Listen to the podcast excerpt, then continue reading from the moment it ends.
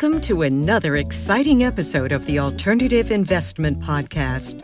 Listen in as host Andy Hagans interviews asset managers, family offices, and industry thought leaders as they discuss the most effective strategies to grow generational wealth. From commodities to real estate, venture capital, private equity, and more, we cover it all here on the Alternative Investment Podcast.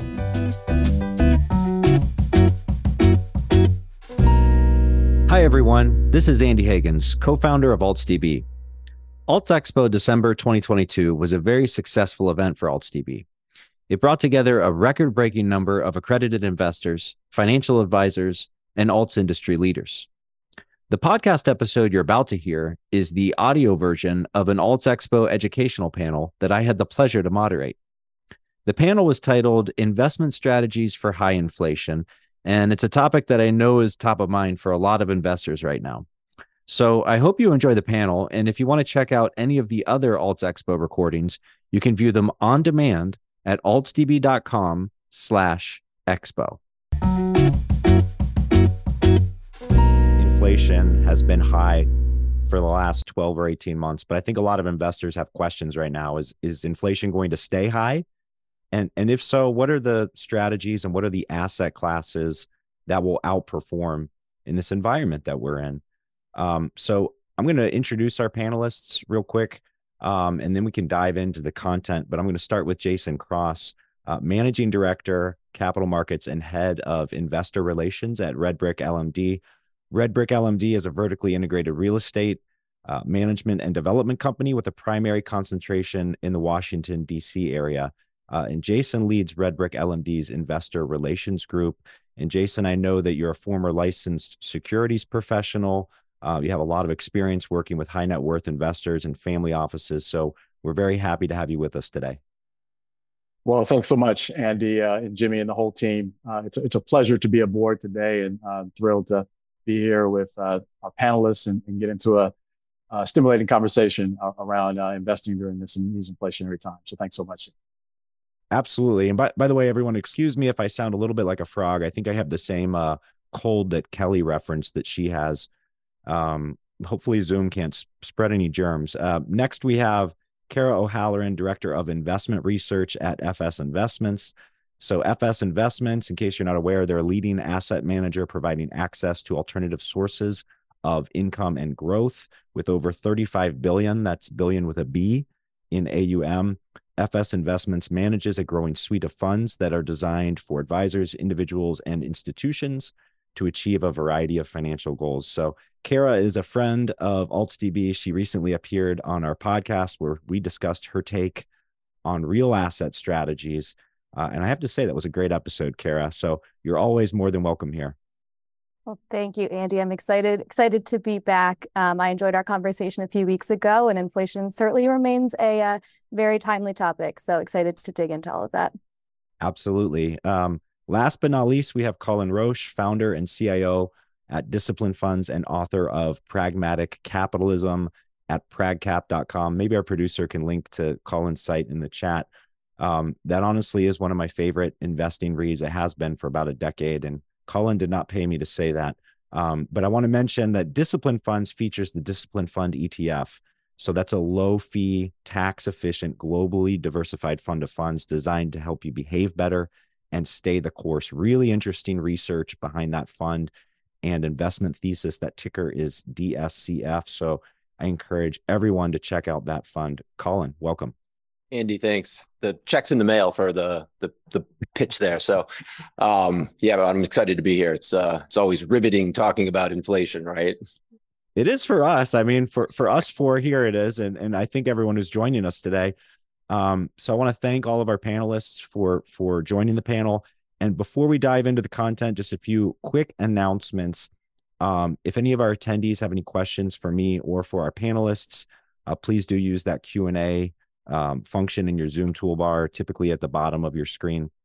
Um, I'll make sure to leave some time for Q and A towards uh, the, the end of the panel today. So the first question, uh, I'm going to begin with you, Kara, um, and then we'll get to the other panelists. Um, where is inflation right now? Does, does the CPI accurately reflect what inflation truly is? And based on leading indicators, what kind of inflation rates do you think we'll see going into 2023? Yeah, so I think if we look at what the actual CPI number is right now is 7.7% headline last month. We're expecting 7.3% next month. But let's talk about whether that actually reflects. I think that the question we really want to answer is whether that actually reflects true inflation. Um, and I think the first place that we often go when we're thinking about um, whether that CPI number can truly capture, you know, it's it's really hard to sum up our economy and inflation in just one data point. And I think this kind of goes to show that. So I think rent and kind of the cost of shelter, so owner's equivalent rent, is really the first place that we might look to say, hey, is this CPI number truly representing the inflation that we're all feeling? So rent really lagged CPI on the way up. So we had these real-time data measures, so uh, things like apartmentlist.com that's showing rent really, really accelerating on the, before we saw it reflected in CPI. And we're starting to see it just because of the way that it is calculated in CPI. We're starting to see rent moderation um, that is not necessarily reflected in the CPI. So the real time, you know, real time data showing us that rent is moderating, but the way that CPI accounts for it, maybe it's not fully reflected. I think it's important to to differentiate between a moderation and a de- and a decline, right? We're not seeing, I don't think anyone's going to walk into their landlord's office next week and they're going to hear, oh, yeah, your rent's going to be $600 cheaper next year. Yeah, wishful thinking, right? So, uh, but I think it's important also when it when we think about policy because that's that's really what what all of this boils down to. The Fed is aware of this. The Fed knows about this difficulty in in calculation. We have these kind of problem children when it comes to trying to measure inflation rent being one of them, healthcare is another tough one. It's very easy to measure goods inflation. It's much more difficult to measure services inflation. So the Fed is aware of this. Powell cited the apartment list data in his most recent speech. So he's aware that we're seeing some of these more real time indicators showing that rent is moderating a little bit. That said, I think we might be a little, if we think about 2023, we might be a little out of consensus here with what we're what we're forecasting for CPI. So we think inflation is going to remain pretty stubbornly high. So I think we're we're calling for roughly five and a half percent in the first quarter of next year, probably moderating to about three and a half percent by year end really that is coming now from wages. We're starting, wages have risen five or 6% year on year, depending on your preferred indicator. Um, so starting to see, you know, that wage price or that wage pressure, very sticky area. Um, so unfortunately, three and a half percent still uncomfortably above the Fed's target of 2%. Um, and still, you know, a, a, heightened inflation environment that we're going to have to continue to to invest through for um, for the foreseeable future. Kara, I think the Fed will be uh, leaping for joy if they hit three and a half by the end of next year. But but maybe they will. Cullen, what do you yeah. think? Where where's inflation right now? Where's it headed in Q1, in Q2? Yeah, it's an interesting time. Kara's comments are great. I I agree largely with her her broader thesis that disinflation, the falling rate of of positive inflation is going to continue to be, I think, the dominant trend in 2023, and that's going to be in large part contributed by the factors that Kara talked about with rents moderating and then goods and uh, services starting to moderate as well. I think that the uh, the commodity markets are clearly reflecting right now that there's a, a, a broader disinflationary trend, and I think that this is the this is the point in the market cycle that gets kind of interesting because last year was I think a story all about really inflation risk and interest rate risk, and we're now transitioning into more of a, a portion of the market cycle where I think the credit risk becomes potentially a bigger issue. And you get into this situation where, where the, the Fed has moved so far so fast that now you're getting into the point of the cycle where credit markets now have to start revolving all of this debt at higher rates.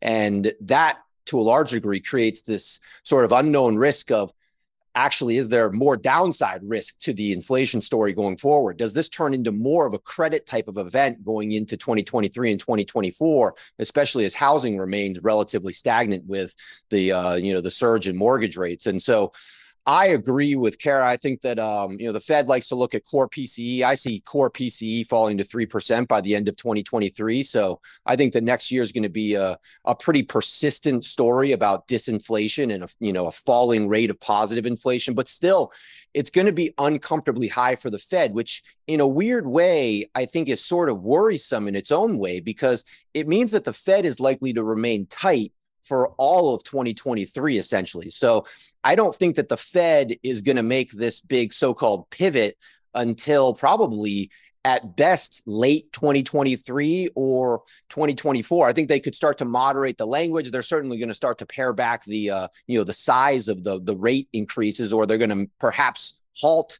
rate increases at some point in 2023 when they're comfortable um, with where inflation is at. But I think there's a, a rising risk here that the Fed is going to stay tight for longer than they probably should.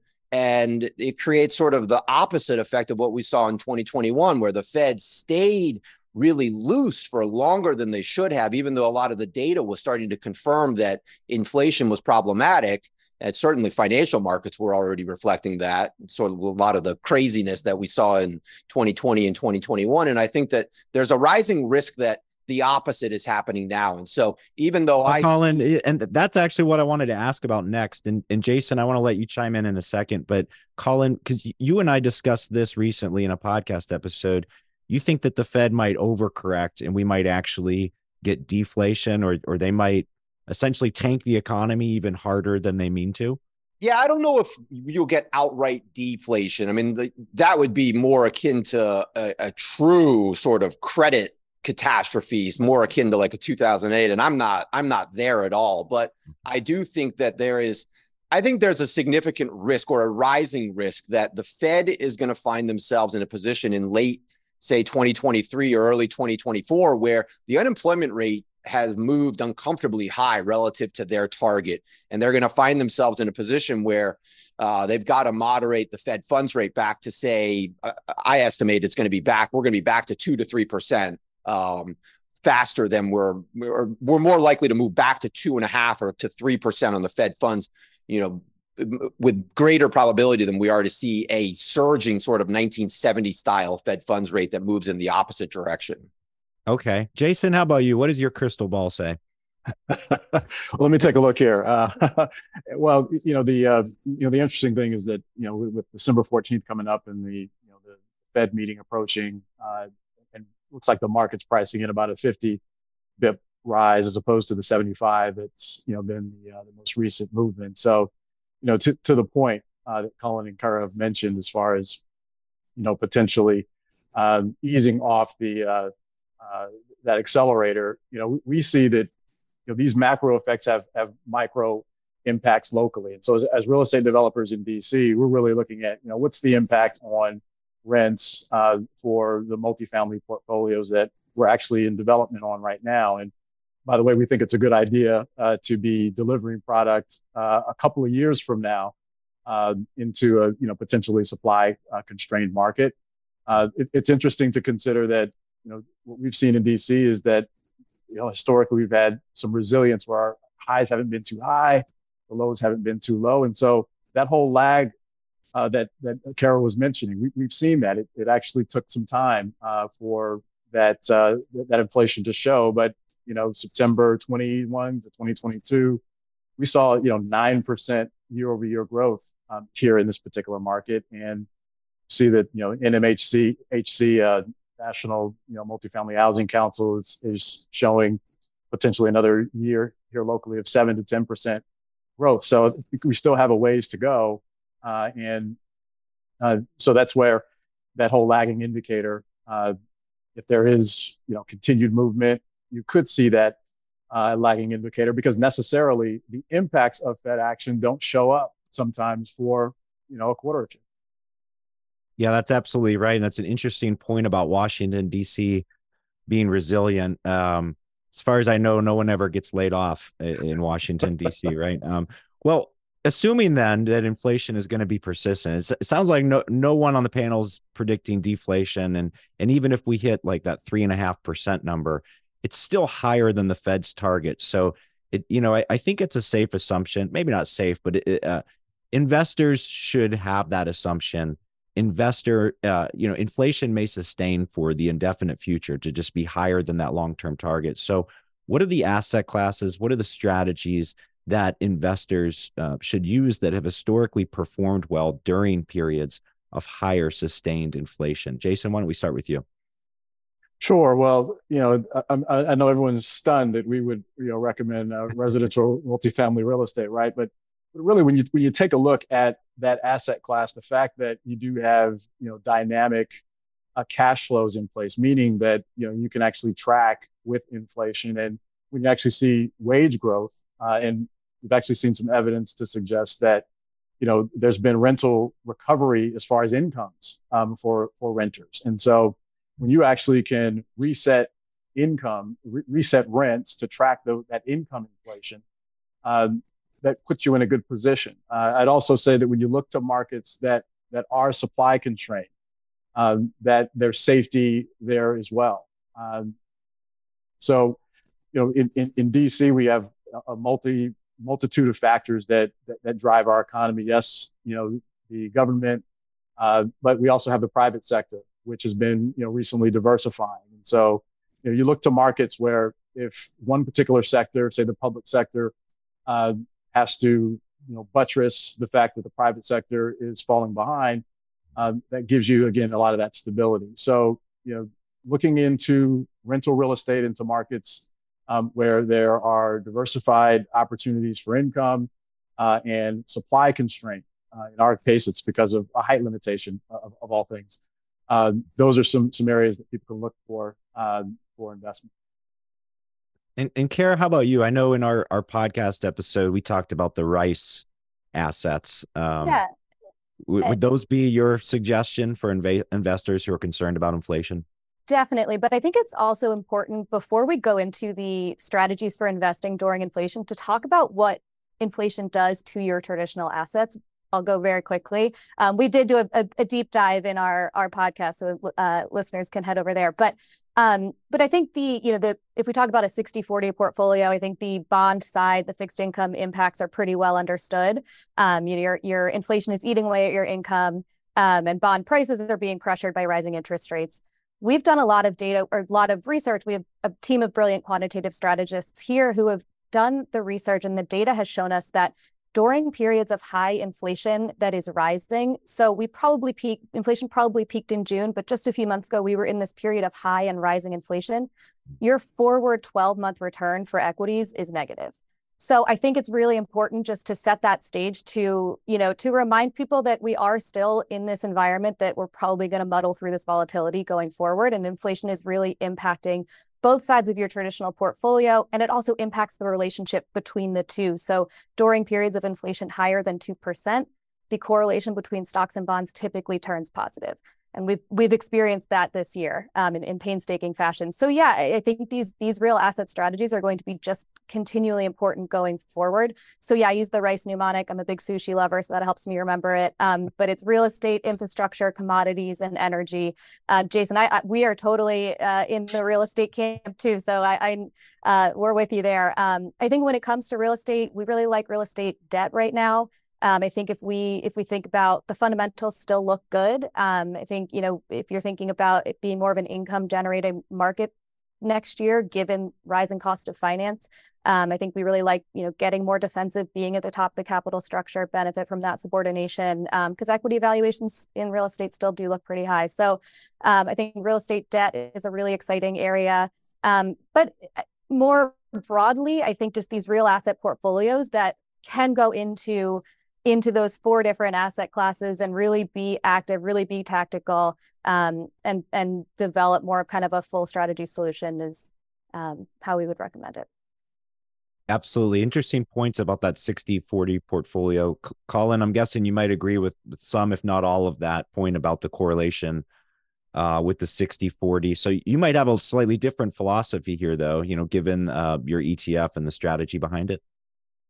Yeah, I mean, our ETF is kind of a, it, to be blunt, it's sort of a boring core holding. We typically, in an environment like this, I would advocate for holding sort of an insurance sleeve of a, a portfolio to account for the uncertainty of the next uh, 18 to 24 months. So, you know, like I alluded to earlier, I think we're transitioning into this sort of strange environment where this has been an interest rate risk story and it's evolving more into a credit risk story. And I think the the question that the equity markets are going to have to grapple with in 2023 is does this turn into a real you know earnings recession and potentially a real credit event? And in that situation you know, it's sort of strange because even though we'll have, you know, I'm calling for 3% core PCE by the end of next year, it's the rate of change that matters. And that that disinflation story is sort of the polar opposite in a lot of ways of what we we've seen in 2021 and 2020 with the the rising rate of positive inflation. And so in that sort of a scenario,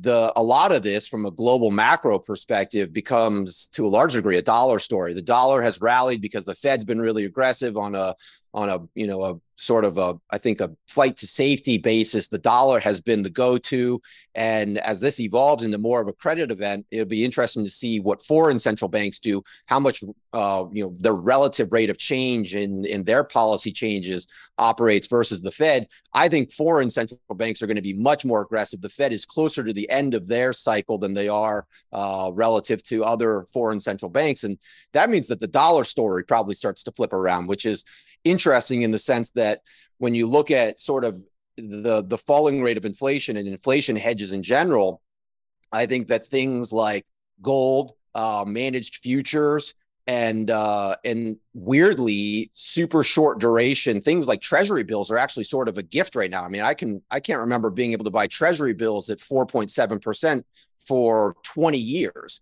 Um, so, you know, in a weird sort of way, being able to lock in a 4.7% interest rate relative to what is going to be in the, in a year from now, I think a, a rate of inflation that's much lower than that. Treasury bills, the safest instrument in the economy, actually operate as a pretty good inflation hedge, certainly as a, a, a nominal principal hedge. And so the next 18, 24 months, I think, are going to be fraught with uncertainty. Uh, even though it's going to be a positive rate of inflation, it's going to be a, a falling rate of inflation that is consistent with probably, as Kara alluded to, negative equity prices. Um, if you're looking this on a, a, global basis, the dollar story probably means that foreign equities are more attractive than domestic equities. And so, but even in that situation, I think you still, it still makes a lot of sense to hold an insurance sleeve for the next 18 to 24 months here. Yeah, I can't argue with holding insurance. Um, and, and I, I agree. There's just uncertainty. Um, so that being said, and and Jimmy gave our standard disclaimer at the beginning of the show, which applies to the whole show, and we're not giving personalized investment advice here. But but that being said, uh, Jason, I'll start with you.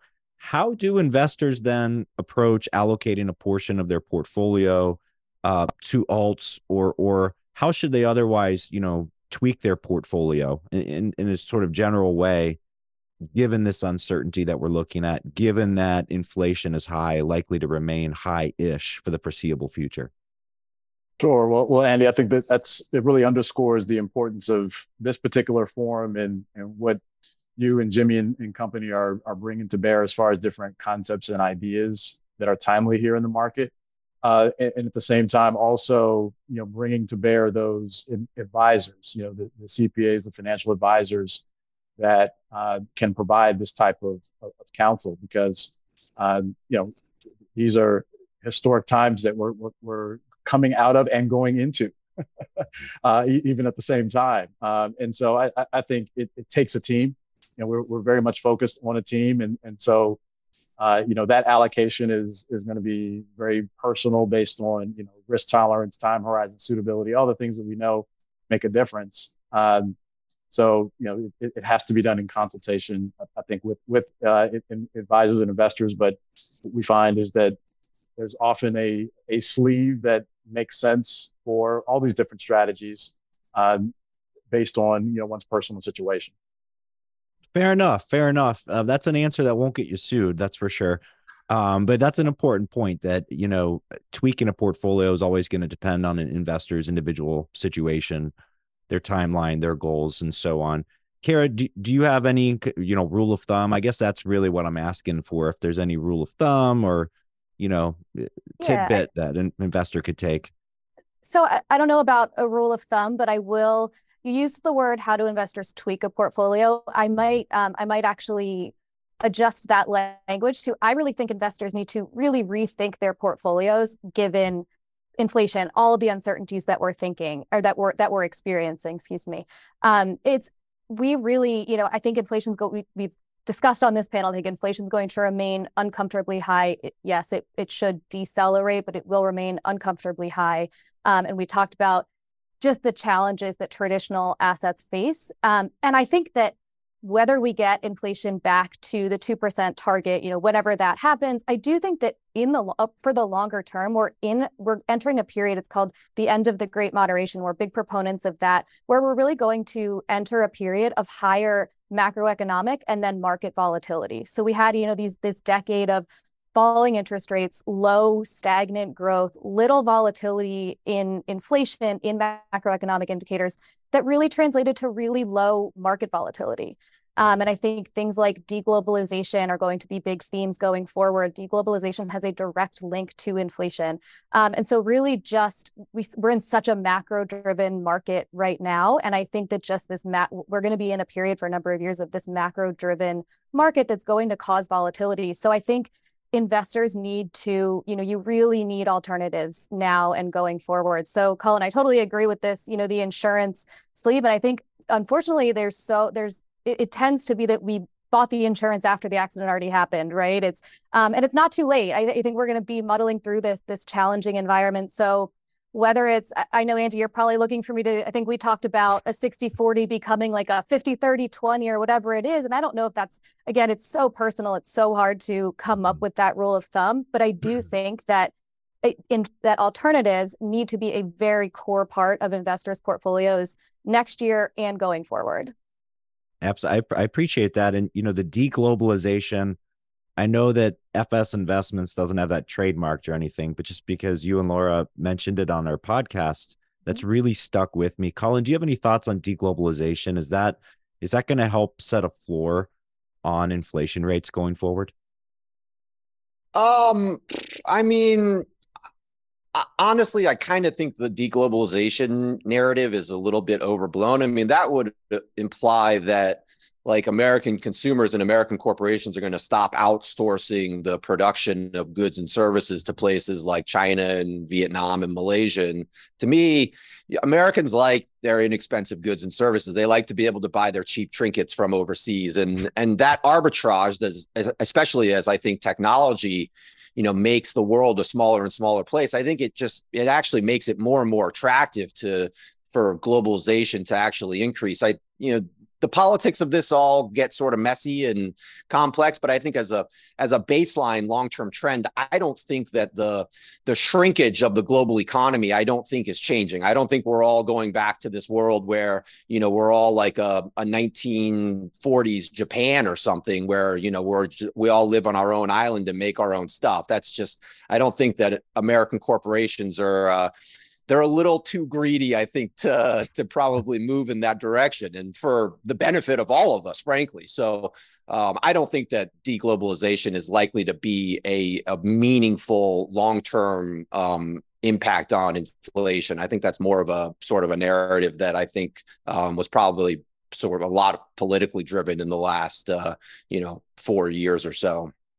Well, you know, I, I have a few questions. I want to move into the Q and A because we actually have a couple questions that relate to that idea of, of deglobalization, and and I think I agree with both of you that it, it can become a, a, a narrative, a political narrative that you know uh, maybe has been overblown, but you know at the same time we've seen a lot of headlines of chip manufacturing, all kinds of manufacturing coming back to the states for various reasons, and we also you know coming out of 2020 and 2021 we saw how fragile our supply chain really is was. And you know i i don't think it's out of the question that we're going to see another shock geopolitical shock like we've seen in 2020 like we've seen in 2021 if it's if it is the end of the great moderation we may see a shock like that every year for the next 10 years or so. Um, we have a couple questions about labor shortages and how that's driving inflation, uh, which which relates to domestic manufacturing, but also you know services and how that all affects the CPI. As well as we had another question about the wage demands of, of unions and just how some small businesses or or even uh, mid-sized businesses, corporations, really feeling that pressure, and and and that sort of, you know, again raising the floor of the inflation rate. You know, I'm, I'm not claiming it's going to stay at eight percent forever, but but it may never get back to two percent, right? Um, Jason, what do you think? Uh, you know, where where does labor shortages fit into this conversation? Sure. Well, I mean, it's definitely definitely a driver. Uh, you know, we've we've been fortunate, you know, here with with our just experience around you know construction. Um, we did experience uh, impacts of of inflation uh, due to supply chain, uh, not so much with labor, uh, and that's an area where we actually saw definitely greater than seven eight percent growth. We saw in some categories over twenty percent uh, inflation, um, but it's it's since moderated. Um, but we we've been fortunate where um, we have been able to you know bring our resource to bear at the time that we, we've needed it uh, and, and, haven't had any challenges from a labor perspective. Kara, how about you? Yeah, I mean, I think I agree. I think it's just the it really just adds to that. You know, it's it's one of the stickiest areas of inflation, so I think it just adds to to those pressures, um, and and we're really starting to see that. You know, those those wages um, contribute meaningfully to CPI. And Cullen, you think that the the you know labor obviously it's eh, as Jason and Kara alluded to, it's been this big component. Do you do you think it could roll over and and stop driving it upwards, or do you think this shortage is just going to continue for the foreseeable future? I do think it's going to moderate. I think a lot of the the shortage. I mean, there's a messy sort of demographic uh, debate in all of this. The mm-hmm. you've got slowing rates of population growth, but you also have a, a, shrinkage in the the size of the workforce, uh, the working age workforce. So um, it's sort of this, you know, tug of war. I think between those two big trends. And in the long run, globally, I think that the the falling rate of population growth is the is the bigger driver i think in the long run here.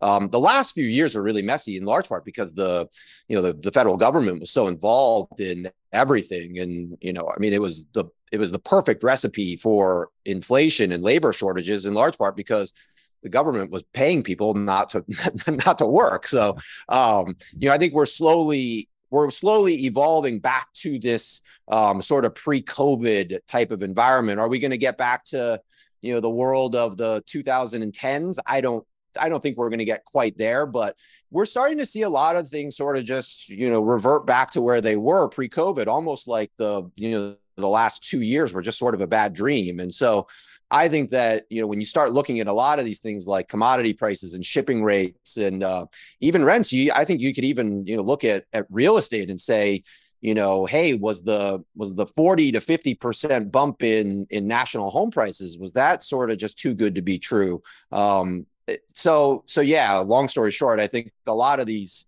these more sort of um you know i think of the the global macro trends and sort of a lot of secular forces where you got these trends of sort of globalization and technology and demographics. And i think that those those are just a big anchor pulling down inflation. And you know the the tricky part is that those are big slow moving mm-hmm. you know factors in the global macro economy and it's just not going to happen quickly. But i do think that I think in you know by the time we get to like 2025, I think a lot of people are going to look back at the the sort of COVID period and say, "Man, that was a weird, stupid time for the entire economy and the financial markets."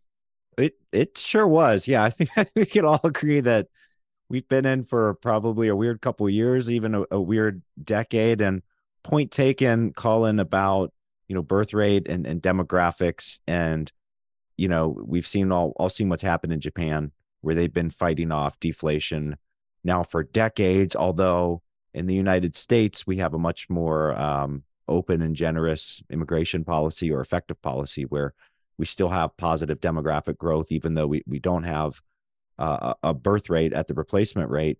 Um, so, relating to all this, I had a question for Jason from um, one of our attendees. He says, or she says, I'm curious about Jason's comment about feeling good about delivering new inventory in about two years.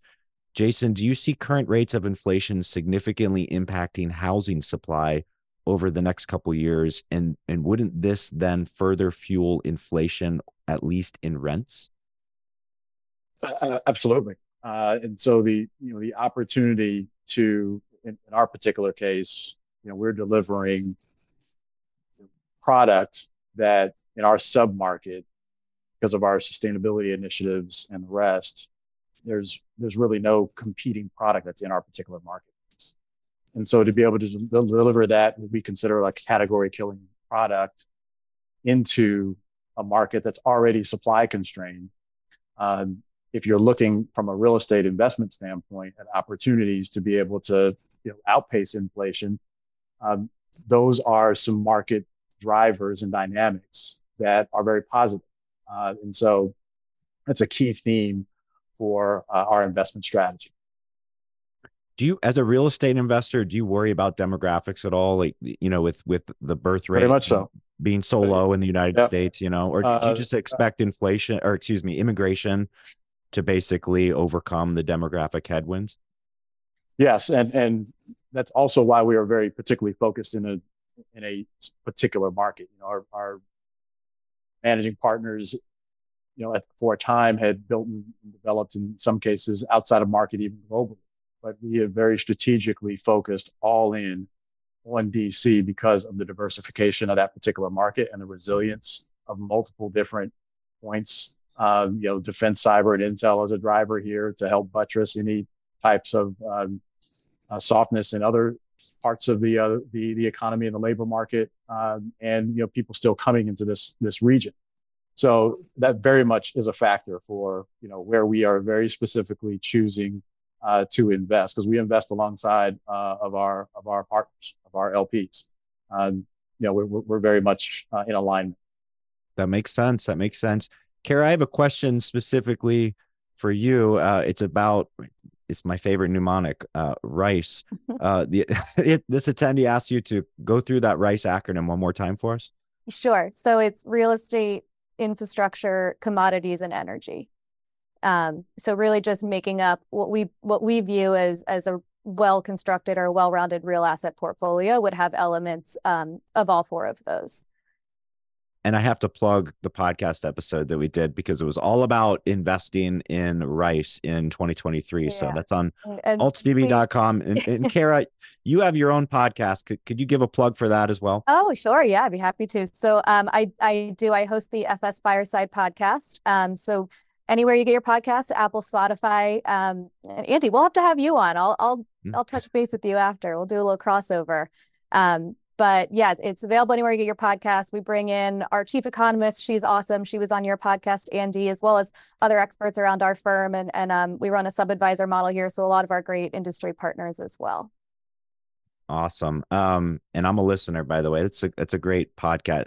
Most investing content, I have to say, everyone, it's pretty boring, right? I mean, I have to I have to listen, I have to read sometimes because it's my job, but honestly the fs podcast and cullen's site i i honestly just read for years just because it was like my morning read. I don't know. It's it's a great read. Um and, and cullen this question i'm going to direct at you first. Is our unemployment rate underestimating the true rate of unemployment? The questioner asks as cullen alluded to the government was paying people to not work for far too long. The labor force participation rate is still at historically low levels. Any long-term concerns there um, I'm. It's it's really easy to um to beat up on the BLS, the Bureau of Labor Statistics, about the way that they measure all these things. Well, let's but, do it. Let's let's beat them up. Come on.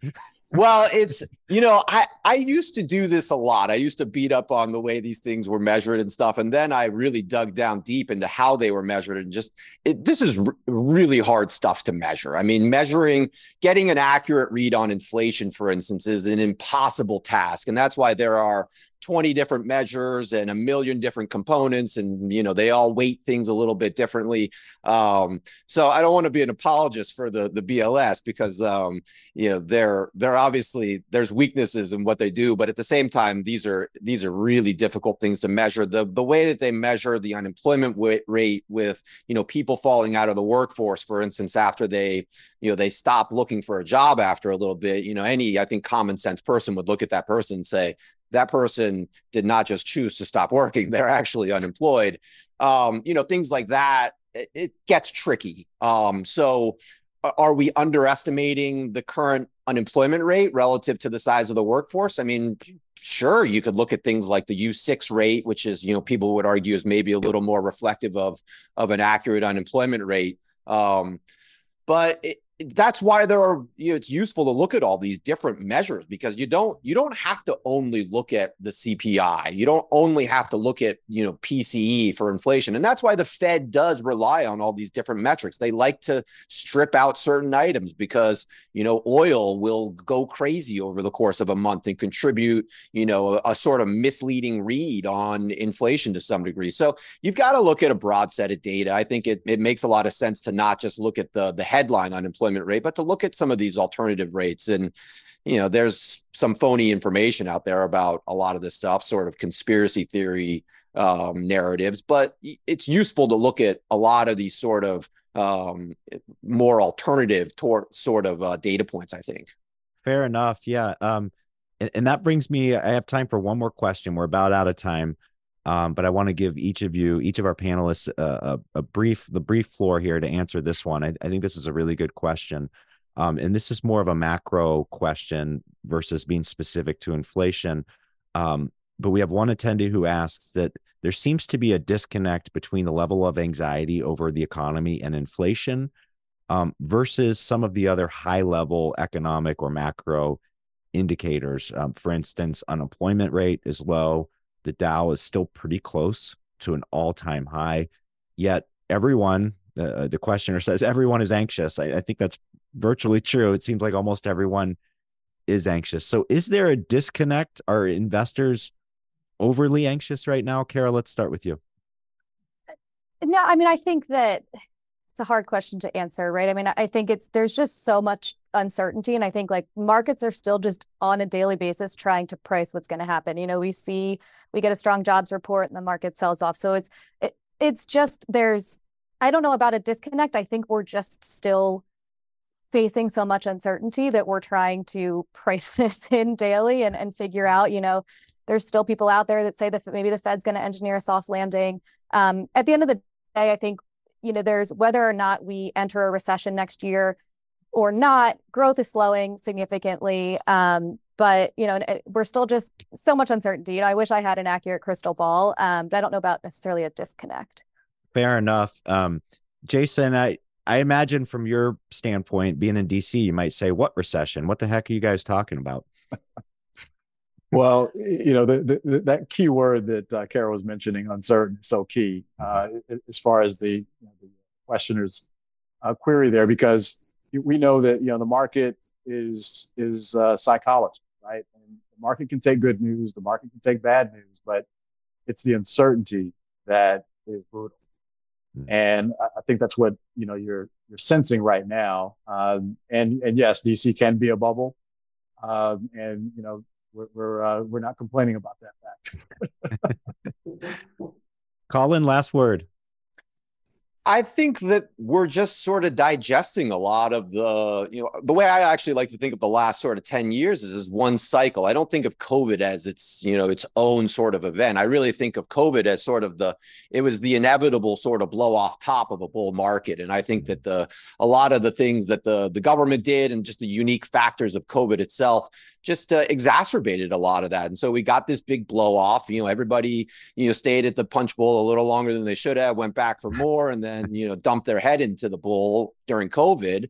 And now we've all sort of woken up and realized, you know, hey, maybe there are, maybe we drank too much. And so we're just digesting this. And this is part of what makes, I think, processes like this somewhat difficult for markets to digest is that these are this is not an event that happens quickly. This is digesting this big, you know, the big excesses of the last few years, especially takes time. And especially when the central component of this is real estate driven, which I think a lot of this is. A lot of this, the current slowdown is revolving around uh, residential real estate.